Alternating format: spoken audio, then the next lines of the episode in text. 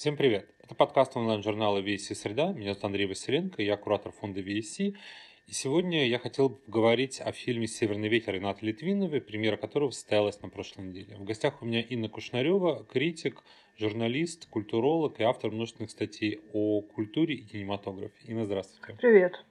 А, ну и прежде чем начать, хотелось бы рассказать немного о фильме. Это третий фильм Ренаты Литвиновой. Параллельно российской премьере 6 февраля лента была показана на Роттердамском фестивале в одной из конкурсных программ. События этой фантасмагории разворачиваются в вымышленной реальности. За снежной северной стороне, где установился матриархат, а представителям элиты дарован лишний час в сутках. Ну и в центре сюжета взаимоотношения женщин так называемого великого клана Северных полей, главу которого, Маргариту, играет сама Литвинова. Какое твое первое впечатление, когда ты посмотрела фильм, и какое твое первое впечатление о фильме? Ну, в общем, если бы я смотрела его в Роттердаме и не знала, что... Ничего не знала о фильме Рената Литвиновой, да, кто такая Рената Литвинова и все. Мне кажется, если бы я была просто каким-то, допустим, англоязычным кинокритиком, который совершенно не в теме, мне бы очень понравилось. Как и он прекрасно вписался в программу Роттердама традиционную. И даже несмотря на то, что его досматривать было иногда довольно мучительно, как бы все равно иногда приходится помучиться из-за искусства. Это мы прекрасно знаем. Как э, тебе кажется, вот эта э, исключительная обсессия прошлым, которая вообще красной линии проходит э, и через ту образность, которую сгенерировала Литвинова, и через все ее фильмы, вообще сейчас для российского контекста актуальна, и насколько это как бы важно и дает нам возможность так предельно описать состояние и культурного пространства, и социального в России? Ну, потому что всегда, когда мы говорим об, ос- об обсессии прошлым, да, мы же на самом деле говорим о неком безвремени. То есть мы же не попадаем в настоящее прошлое. Мы попадаем в какое-то вымышленное прошлое, которое на самом деле отсутствие времени. И очень забавно, что в логике сновидения это отсутствие времени в сюжете фильма э, Литвиновой представлено как избыток времени. Да? 13 час – особая привилегия, которой обладают э, ее герои, представители северного клана. То есть это избыточность времени оборачивается на самом деле его остановкой и его отсутствием, его бесконечным длением. Э, я даже вот именно, что я даже, может быть, не вижу здесь такую обсессию прошлым. Я вижу именно просто фиксацию вот того беззрения, которое мы в какой-то мере сейчас, наверное, все ощущаем. Ну а тебе не кажется, что, э, как бы, во-первых, э, этот сюжет уже был множество, много раз концептуализирован и определен, например, такими известным социологом Зигмунд Мауман, который в семнадцатом году выпустил книгу «Рутропия» и описывает да, состояние вот современности, ну, по крайней мере, после, вот эти два десятилетия нового века, как э, невозможность найти э, действительно большой проект будущего. И эта ситуация, она же возникла, в общем, с где-то с конца 80-х, да, когда было понятно, что левый проект э, во всех своих итерациях уже не может быть э, реализован. Вот, и мы все вспоминаем, конечно же, программную статью Фрэнсиса Фукуямы, да, какая бы она ни была местами наивная и э, исключительно в таком интерпретационном ключе переосмысливающая Гегеля, в общем-то, вульгарным достаточно. Но не кажется ли тебе, что вот это как бы безвременье, оно наоборот должно стимулировать на какие-то хотя бы попытки концептуализировать прошлое, а не вечно в а, этих образах и в семантической рамке прошлого существовать. И... Ну, мне как раз подумалось, что, собственно, сейчас для, для вас это безвременье некоторым образом докатилось. Вот то, о котором писал да, Фукуяма, и о котором писал Бауман. Не знаю, по-моему, очень сложно как-то ожидать концептуализации от э, Ренаты Литвиновой в данном случае. А как ты думаешь, кстати говоря, почему? Несмотря на то, что э, э, Литвинова действительно создает какой-то свой уникальный мир постоянно, да, она при этом еще и уже 30 лет как бы является... Создает один и тот же мир. Да. да, создает один и тот же мир, но при этом является сверхактуальным, сверхвостребованным автором. И как э, сценаристка, и как режиссер и, э, ну и прежде всего как актриса, да, хотя вот ее, ее образность, на мой взгляд, это вершина такого синкретического метода, вот, как бы, где собраны самые э, э, зачастую не сочленяющиеся друг с другом элементы, но при этом все выглядит очень, очень чисто, очень продуманно,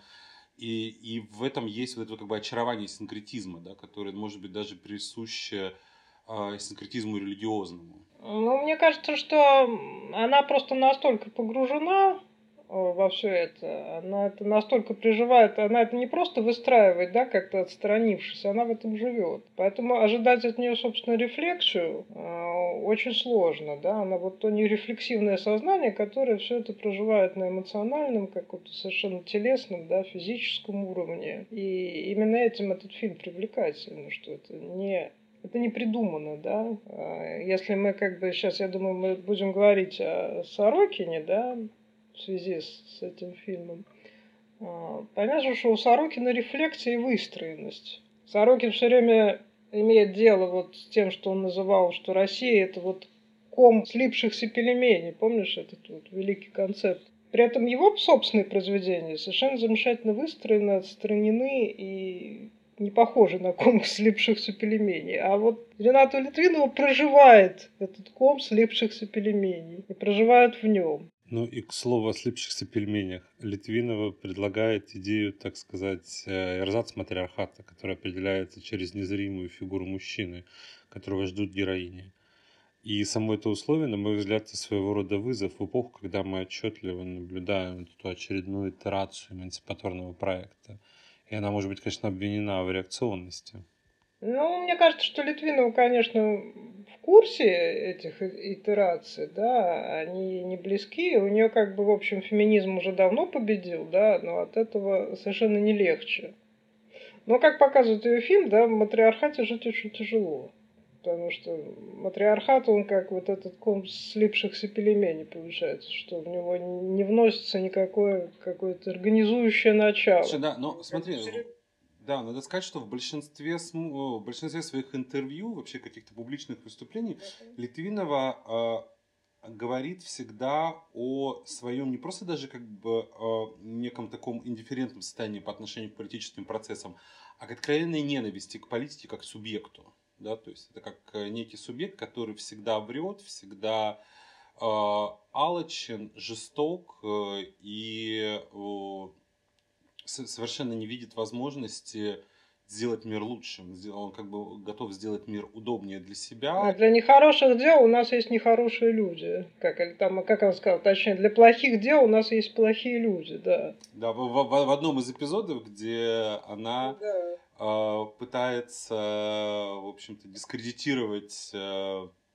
э, свою, свою родственницу, жену своего сына, да, которая, в общем, стала, стала женой в связи с тем, что его любимая невеста умерла. Вот, и он тем самым узнал... Погибла, погибла в авиакатастрофе, будучи стюардессой, да, что в мифологии Литвиновой, да, учитывая небо, самолет девушки, очень важно. И мне кажется, все равно, кстати, что этот фильм оказался политическим и очень актуальным, и даже вот таким вот сиюминутным, да.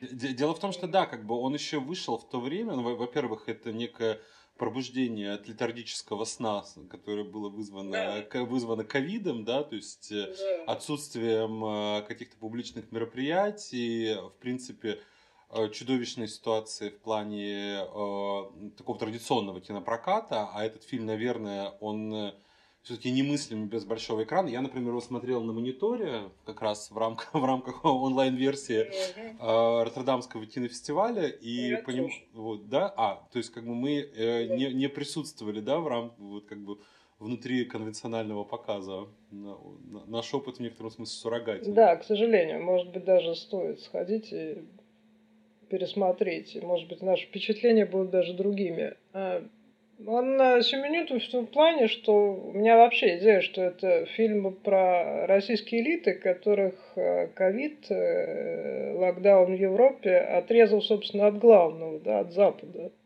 который необыкновенно нужен. Им нужно туда летать. Грубо говоря, они не улетели на Новый год на Запад. И поэтому у них наступил такой вечный Новый год, да, все эти новые года слиплись. Все это весь этот э, дополнительный ресурс времени, которым они обладают, оказался, в общем, совершенно никуда, ни к чему не пригоден, да, погрузил их без времени. Они оказались отрезанными от Запада, и деньги их отрезаны от Запада и не могут лежать в западных банках, и зарыты в саду и гниют. И отсюда это очень смешно. Это на самом деле очень смешной момент гниения. Я даже как бы не думаю, что это вопрос э, отражения дискуссии о коррупции. Да? Это отражение того, что, в общем, деньги не могут лежать в стране, они в ней сгниют. Это очень такое ироническое и тонкое такое замечание. И в этом плане это, конечно, Северный ветер в каком-то смысле такая сатира на современную элиту. Но, а, причем такое ощущение, ну, по крайней мере, если мы говорим о официальных декларациях да, самого, самого автора, вот, что а, а, это, это действительно как бы Сорокинский по сути своей э, жест. Ну, мотив, мотив гниения же это чисто Сорокинский момент, да, и мотив, и он же у него одновременно и невозможности анализа, да, Россия гнилая, подсознание гнилое, гниение – это некий предел анализа. И в то же время это сила, гниение в том, что она ставит предел рациональному анализу. Но, но, но при этом э, сам э, процесс гниения, да, и в том числе как бы денег, э, он очень отчетливо нам дает возможность пофантазировать вообще о конце капитализма, да, как такового, потому что вот да. и, и, и именно эти а, бесконечные накопления, да, которые циркулируют внутри финансовых рынков, а здесь финансовый рынок не заведен э, до некого такого а, состояния анабиоза, да, как бы природного. Ну да, он, собственно, уже, э, да, финансовый рынок, деньги стали э, еще одной природной материей, да, не искусственной, не, цивили... не предметом цивилизации. Они стали точно такой же, вот материальный, в буквальном смысле материальный стихии в этой фильме. И, собственно, вот эта тема самолета, да, мне кажется, она тоже такая забавная, именно что это отсылка к тому, что это вот как во сне, да, нельзя улететь. Стоит самолет во дворе, а улететь нельзя, никто не... Опять же, напомню э, сюжет. Э, любимая девушка любимого сына героини Бенедикта погибла, она была стюардессой, а он или он, я уже не помню, или кто-то из семьи, подарил ей самолет, чтобы она никуда не летала. Она в последний, момент, последний раз полетела и погибла. А самолет вот подаренный такой небольшой, да, так и стоит у них там во дворе их усадьбы и гниет, он никуда не летает. И в конце фильма все-таки Бенедикт садится на этот самолет и улетает. То есть он как Матиас Рус наоборот. Вот я вот, у меня такая идея мать Рус к нам при, прилетела а, в начале да, перестройки, а Бенедикт улетает в этом самолете. Это некоторое разрешение этой сюжетной линии, собственно. Но э, с, другой стороны, э, у э, этого самолета в фильме еще очень как бы такая важная сущностная роль. На нем бесконечно предлагается полететь э, жене Бенедикта, да, то есть той самой сестре. Да, нелюбимой, нелюбимой жене, да, которая вот такой клон, клон-субститут, да, который заменяет настоящую погибшую. Да, интересный момент, но в конце концов он, по-моему, понимает, что, в общем, надо самому сесть и улететь. А в это же самое время, да, собственно, его мать, э, э, которая играет Рената Литвинова Маргарита, садится, уезжает в, некий, в некую вот эту вымышленную Москву, да? А, у Литвиновой есть один блестящий соратник Земфира, с которой они представляют как бы, ну, такой очень емкий, красивый, иногда э, просто сбивающий с ног, как бы дуэт. Но э, все остальные контрибьюторы, да, участники этого процесса, как бы у них не получилось э, довести э, как бы экранное Э, измерение задумки как бы до финала, да, потому что э, вот эта избыточность э, декорации, как бы, она оказалась немного такой как бы пластиковой и очень журнальной. Ну, можно сказать, что сейчас, собственно, журнальная эстетика сильно поднялась, да, в то же время. Она очень, она очень красивая. Да, и, и достаточно анахронична. Как раз-таки э, синкретизм, э, само, как бы в, высокий синкретизм, скажем так, литвиновского образа резонирует э, с некоторой недоделанностью вообще всего остального визуального измерения этого Ну, у Сорокина это называлось невнятностью, да? Россия, она прежде всего невнятная. И фильм «Москва» очень четкий. Когда, как на сленге принято говорить, четкий. А вот фильм «Москва» очень четкий, он на самом деле был про невнятность. А фильм с очень яркой, хорошо продуманной, хорошо структурированной формой. А фильм Литвиновой, да, он уже и невнятен тоже сам, будучи про невнятность. Он, да, он как бы вот рыхлый, разваливающийся. Э, мне кажется, что самая прав... главная проблема это, конечно, актерская игра. Э, что уже, во-первых, даже, по-моему, у самой Литвиновой не всегда удается, э, ей не всегда удается простроить свой образ, да. Она вроде бы в нем все время пребывает, да, человек, который все время в образе, но местами она сама не очень уверенно подает свои реплики. А вот все остальные актеры, э, они как бы вообще не знают, что делать. То есть они вроде должны играть, не обязаны играть хорошо, да, я бы так сказала. Они должны играть плохо, но они должны играть плохо в кавычках. Это очень сложная задача. То есть они не должны быть фальшивы, они должны как бы сыграть фальш. И большинство это, конечно, не выходит. На самом деле. Хорошо выглядит только Максим Суханов, но он и не пытается играть что-то другое, чем он играет обычно. Остальных не получается. Это, по-моему, это, конечно, главная проблема этого фильма.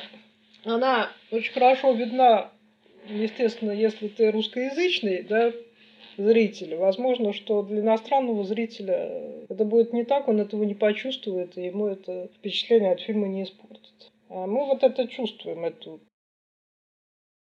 Действительно, э, очень э, ярко, так эксплицитно в этом фильме выражен тот самый непотизм, которым была обвинена Литвинова в Э, рецензия Анны Филипповой на фильм в журнале «Искусство кино», на, на, на сайте, на сайте «Искусство, искусство кино».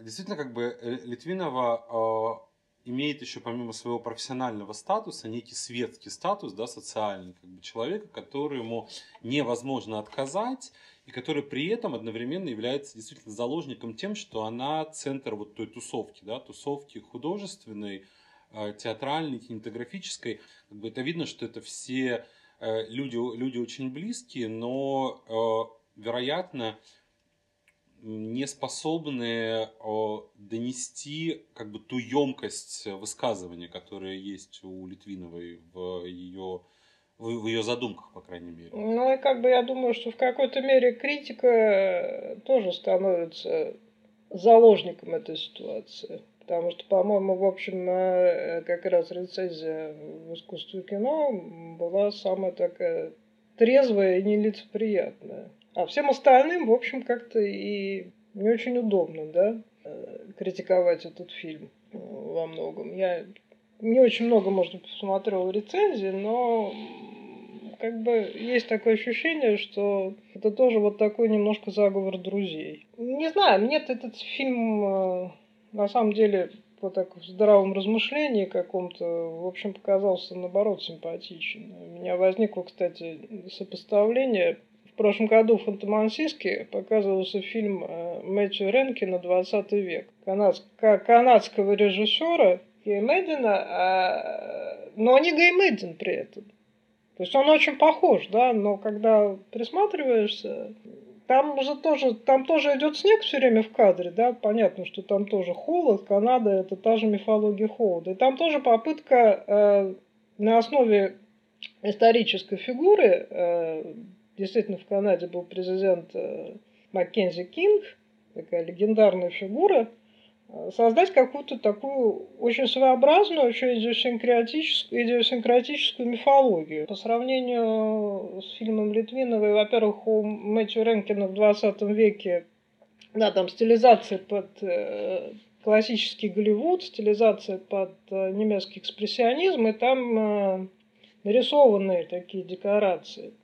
Плоские, не такие вот глубокие, роскошные, а именно что актеры играют на фоне а, нарисованных или уже пририсованных к ним потом на стадии постпродакшн а, декораций, или вот как это делал а, такой чешский кинематографист и аниматор Карл Земан, которым тоже Ранкин вдохновлялся. И результат, конечно, получается более убедительный. Хотя по-своему очень, да, очень близкий. И опять же у актеров, у, у актеров Ренкина есть на что ориентироваться. Они ориентируются на стандарты игры старого Голливуда, которые сейчас, конечно, кажутся очень устаревшими, очень условными, но однако же это очень четкие стандарты. А актерам а, Литвиновой непонятно на что ориентироваться. На Киру Муратову это очень сложно. Они скорее ориентируются на какой-то собственный публицистический образ, да, потому что большинство из них э, как, как мы знаем, по очень яркие, востребованные театральные актеры, да, да. но э, эти, эти работы, их театральные работы могут увидеть не все, да, потенциальные кинозрители. Вот. Такое ощущение, что они просто инкорпорированы из каких-то своих условных э, театральных студий в, внутрь этого фильма. Да, возможно. Но как бы вот, возможно, в театре такие вещи не настолько режут слух, да. А в кино они так просто э, на раз не переносятся. Это тоже вопрос. Э, это же был изначально спектакль, который Литвинов делал в МХТ. И люди, которые видели этот спектакль, рассказывали мне, что фильм, наоборот, сложнее смотреть, потому что все время кажется, что вот это перенесенный спектакль. Хотя они понимают, что это не так. И что наоборот, как бы знание спектакля мешает оценить фильм, как ни странно. Мне еще кажется, что один из источников ее вдохновения, и вдохновения Литвинова здесь это советские киносказки. Тоже очень театрализованные, если помнишь. Надо сказать, что самое эффектное, о, то, что я видел как бы в визуальном смысле, да, в визуальной образности о, этого фильма, это о, сайт, который сделан, посвящен фильму там э, заглавный имидж это э, собственно, сама э, Литвинова, она только отретушированная в неком таком снежном вихре до состояния э, программной, прог, не, программной афиши какого-то советского фильма, и, ну, или не советского, а голливудского, там, 50-х годов, конца 40-х, 50-х. И эта стилизация выглядит как бы блестяще, да, как результат работы художников. А в в фильме самом а, как бы все визуальное пространство и нарративное во многом это как бы, ну, такая просто манифестация вообще дискретности, невозможности ухватить разные а, визуальные коды в внутри одного персонажа, внутри одного высказывания. А, там еще, конечно, большая проблема, собственно, с самим нарративом. Да, он как бы сочиняется э, совершенно произвольно. Это отчасти напоминает, э, не знаю, такие... Это даже встраивается в, в, в эстетику Литвинова. Это напоминает рассказы, которые девочки вот в 14-15 лет сочиняют такие вот романы с разными перепитиями, любовными, не только любовными. То есть сейчас, допустим, современная, не знаю, 13-летняя, 14-летняя девочка, у нее есть в качестве образца и рамки, э, допустим, аниме, да, которую она может рисовать или сочинять. А в мое время девочки вот сочиняли вот такие вот романы, в которых вдруг что-то происходило, в которых была какая-то куча персонажей, которые на самом деле в сюжете никак не, не участвовали. То есть э, в случае нарратива э, Литвиновой в «Северном ветре» совершенно, собственно, непонятно, чем так была хороша эта погибшая э, жена сына Фаина, и чем плоха, так плоха его ее сестра, которая ее заменила, да. И как, как почему сначала э, долго рассказывается о том, что об, об устройстве, об укладе этой семьи, о том, что сама повествовательница Маргарита, которая играет Литвинова, э, ждет звонка от единственного мужчины, который должен наконец, да, когда-то появиться в ее жизни – а потом она вдруг резко переключается на проблему сына с его, с его женой, да, и с, с его трауром по погибшей жене и по погибшей невесте, и с тем, что он совершенно не хочет жить с этой новой женой, сестрой погибшей невесты. И, да, потом э, персонаж Шитвиновой пытается эту проблему разрешить каким-то образом.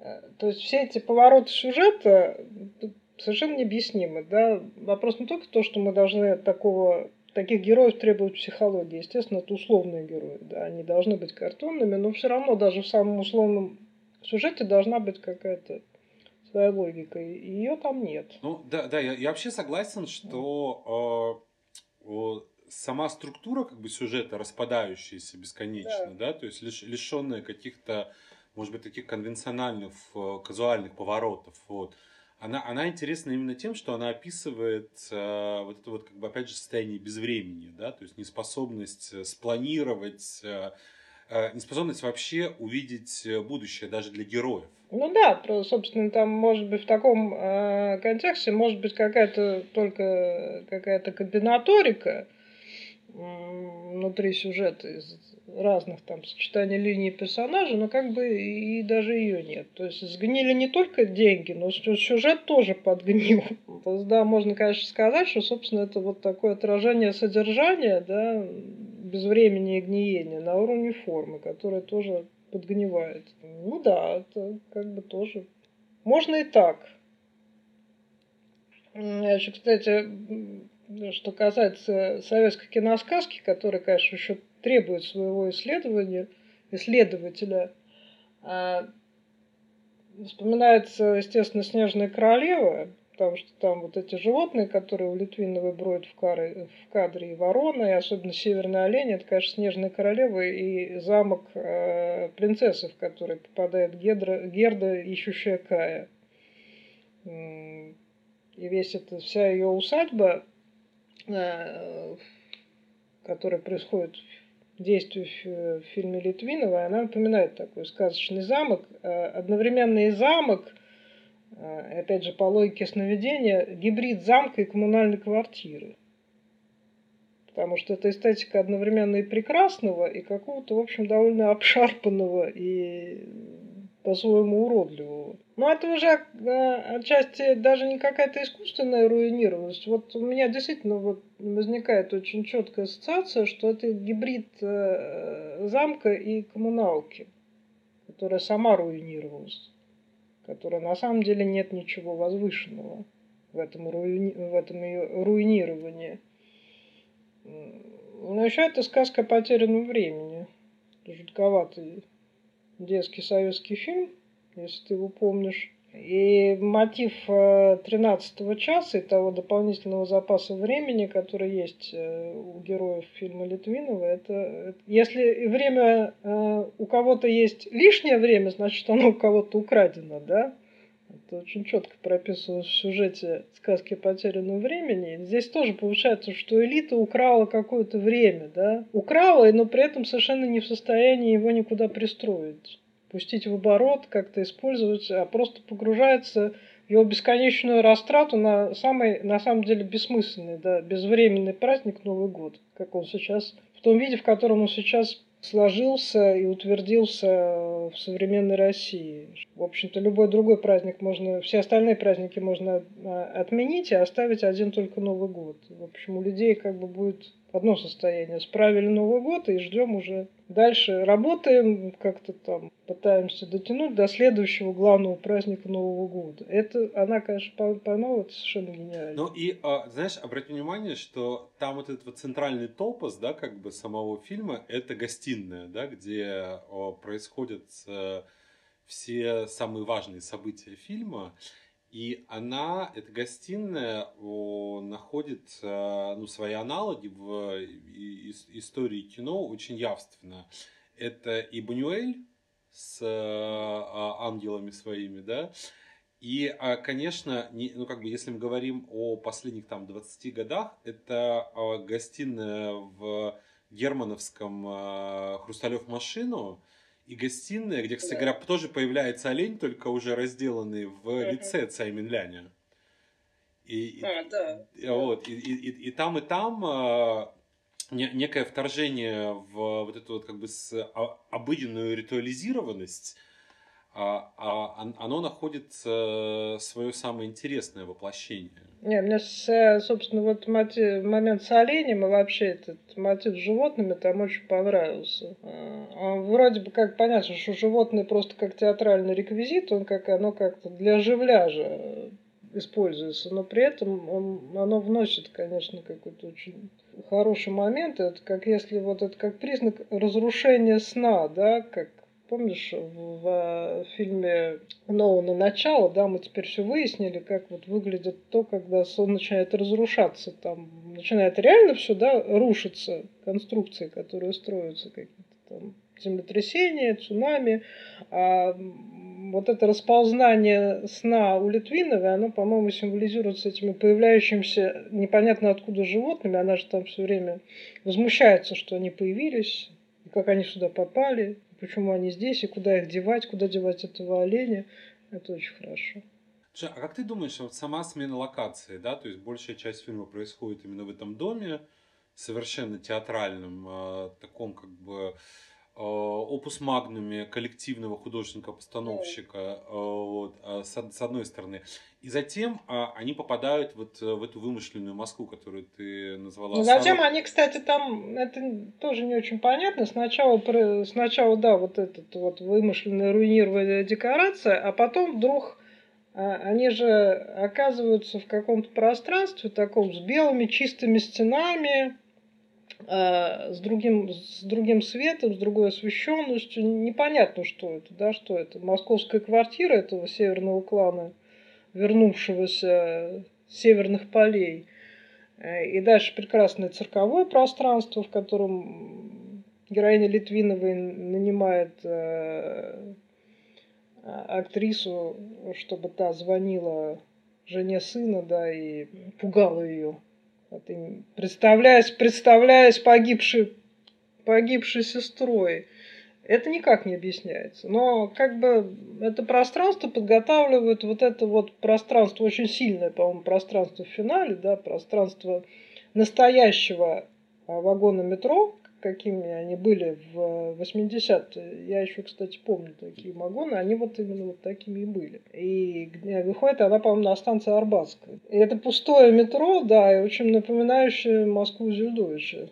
Хотя там, по-моему, метро не было. Но там же очевидно, что особенно когда появляется титр, что фильм посвящен Кире Муратовой, да, то есть uh-huh. человеку, который во многом повлиял и открыл нам Литвинову.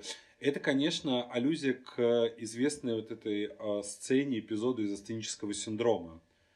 Когда женщина сидит э, и э, как бы матерится, и как бы непонятно, да, где э, объект э, и, э, в общем как бы э, тот, кому э, направлена вся эта нецензурная брань, но это же и приговор времени был. Да, сценический синдром был э, своего рода диагнозом э, эпохи застоя, да, и вот этому как бы тяжелому травматизирующему выходу оттуда. А теперь женщина даже не матерится.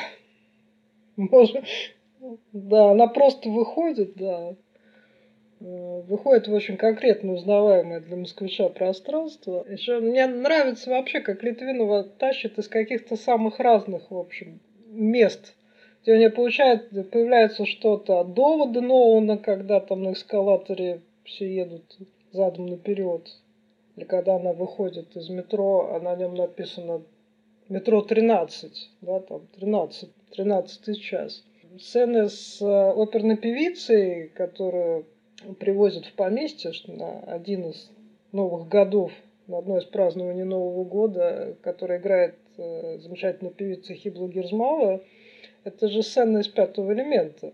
Да, сама вокальная партия, она как бы сначала псевдоклассическая, потом на нее накладывается какая-то электроника, да, и она уже становится совершенно не классическая, а какой-то вот такой запредельный. И это очень остроумно. Не, ну, как бы, действительно, э, мне, мне кажется, вообще вся художественная практика Литвиновой, она представляет собой некой усмешкой на тему вот это как бы постмодернистского раздрая такого, да, то есть дезориентированности во множественности того, что уже, что уже было сделано. Ну и причем у нее, да, у нее этот постмодернизм оказывается, вот как с примером э, из э, пятого элемента, да, он вроде бы ни к чему не отсылает, он просто, просто классный. И при этом он не создает какой-то, да, какой-то резкий диссонанс внутри фильма. То есть ее постмодернизм, он на самом деле очень такой сглаженный и, в общем, очень гармоничный. Он без каких-то диссонансов. Да. Все, мне кажется, что это вообще э, тот эпизод, э, которым можно определить как бы онтологическое измерение вообще всей художественной практики Литвиновой, который связан с наслаждением тем, что уже было сделано. Да, может быть, потому что, собственно, пятый элемент это уже это по нашим временам это уже ретро-фантастика, да, что-то что уже настолько далеко оставшееся там где-то позади, да. Но, но при этом яркая и чарующая до сих пор, да, то есть как бы вот ее э, такой о, мобилизационный потенциал как бы очень высок учитывая, что... Ну, просто у него очень высокий эффективный потенциал, да, там надо было очень эффективно вложиться в просмотр пятого элемента. Я, может быть, как бы понимаю, что для какого-то более молодого поколения это не считываемо. Это надо было очень долго смотреть пятый элемент, как какую-то просто вершину фантастики. Я же помню, как это было в свое время, что вот, ну вот пятый элемент, это вот выше не бывает. А сейчас понятно, что уже, конечно, молодежи так не покажется. И она, да, она, Литвинова способна оживлять вот эти аффективные связи, конечно, совершенно. И эксплуатировать, и даже немножко паразитировать на них. И, наверное, там еще таких моментов, если, если всматриваться в «Северный ветер», там еще, наверное, таких моментов найдется немало. Что, ну, а, а вот смотри, а как тебе кажется, о, настолько ли случайно был выпуск вообще фильма вот именно Сейчас мы знаем, что премьера откладывалась изначально. Фильм должен был в ноябре выйти, вот, но в связи, так понимаю, с приглашением и от Роттердамского фестиваля, ну и вообще всей ситуации, которая была ковидная, да, и э, ситуация, которая э, не позволяла просто привести зрителя в кино. Вот. Как, как ты думаешь, насколько действительно вот политический резонанс получился у этого фильма? Потому что есть ряд э, прямых отсылок к той ситуации, которая, с которой мы столкнулись сейчас. Это вот как бы время посткризиса, даже не время посткризиса, а время, когда надо уже совершать инициировать какие-то очень о, такие мощные, явные шаги в том, чтобы выйти из того состояния, в котором мы все пребывали. Ну, она это состояние просто зафиксировала, да. Она же как бы ее героиня в фильме не выходит из этого состояния, она прорывается в какую-то фантастическую Москву пустую, да, мы вспоминаем, что вот ковидная Москва в какой-то момент в самом начале локдауна была пустой, да, что, казалось бы, там, пару лет назад совершенно нереально. Э, ну, наверное, да. Она, если бы вышел в этот фильм э, перед Новым годом, наверное, он бы он звучал как-то даже более актуально, э, чем сейчас, когда все надеются, что, собственно, ковидная ситуация более или менее как закончится. Во всяком случае, в России, да, сейчас, как мы понимаем, все надеются на вакцину. А, меня скорее порадовало совпадение э, с тем, что вышел, собственно, манифест Богомолова, да, и он как-то забавно рифмуется, по-моему, с этим фильмом. Понятно, что это рифма случайная, но она образовалась, образовалась очень кстати, скажем так. Ну, по-моему, это вот, э, собственно, у Рената Литвиновой попытка построить вот такую вот своеобразную Европу, отрезанную от Европы. И то, что там, как мы видим, матриархат там совершенно такой условный, да, он совершенно не мешает. Он матриархат, но он совершенно не мешает сдать мужчин. И, в принципе, да, этот весь как бы замок, это, да, это гибрид э, какой-то советскости и какой-то, в общем, очень довольно тонкой такой европейскости. Это ее замок, ее замок Санаду, да, если вспомнить гражданина Кейна какой-то мере. И опять же, да, ощущение отрезанности того, что вот можно только на самолете там одному человеку прорваться, и то еще неизвестно, куда он там. Вырвался он, не вырвался или погиб. Да, да, попытка построить Европу своими силами в отрыве, построить Запад даже шире своими силами в отрыве от Запада, она, по-моему, здесь налицо.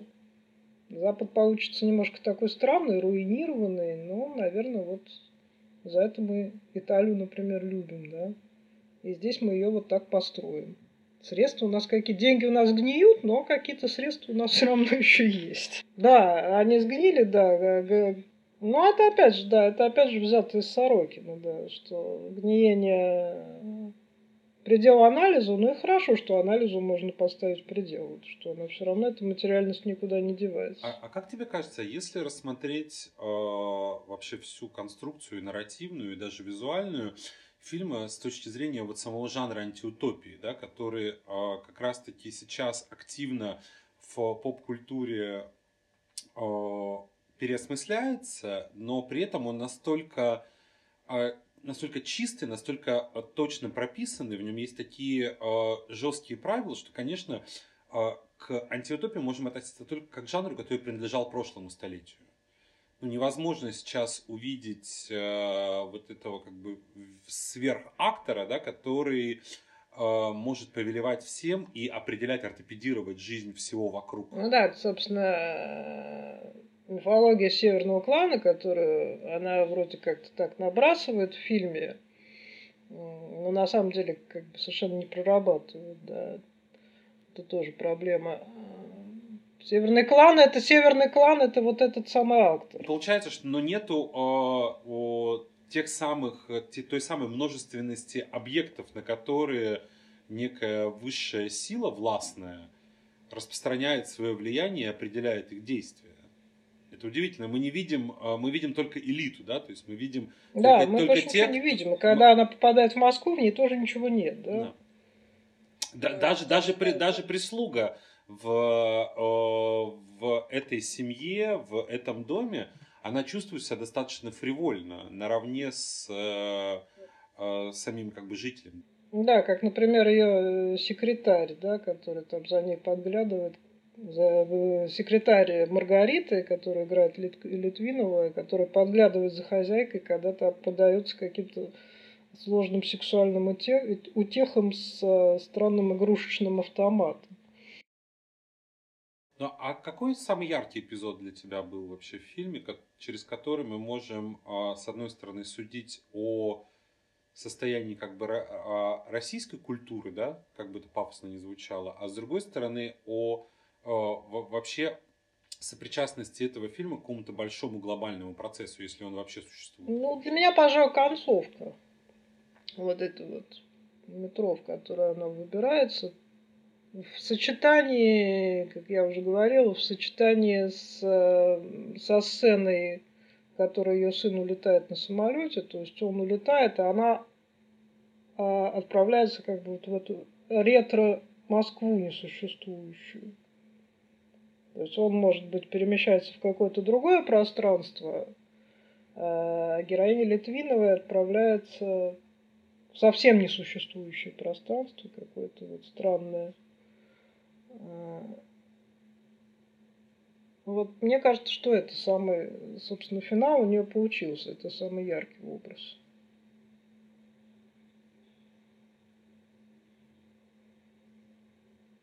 А событие убийства, по-моему, да, спойлеры, спойлеры. Нелюбимую жену сына Бенедикта а, Маргарита убивает. И тогда, да, после того, как она убила жену, это принесло некое освобождение какое-то там, сюжетная линия хоть куда-то тронулась. Но, по-моему, события убийства не то чтобы очень хорошо в это все вписано. Это опять вот проблема с нарративом, о которых мы говорили. Вот э, фильм «Северный ветер» такой, такой, что кажется, что все-таки нарратив в нем должен быть. Все-таки он без... Нет, мне кажется, все-таки нуж... нарративы нужны. Нарративы нужно искать, и нужно пытаться их строить. И, возможно, как раз если построить нарратив, вот тогда вот этот ком пельменей удастся разлепить. Это очень важно, уметь строить нарративы. Инна, спасибо большое за интересный разговор. Это был подкаст э, онлайн журнала «Среда VSC». Меня зовут Андрей Василенко, куратор VSC, Инна Кушнарева, культуролог, э, исследовательница и э, кинокритик. Всего доброго, спасибо.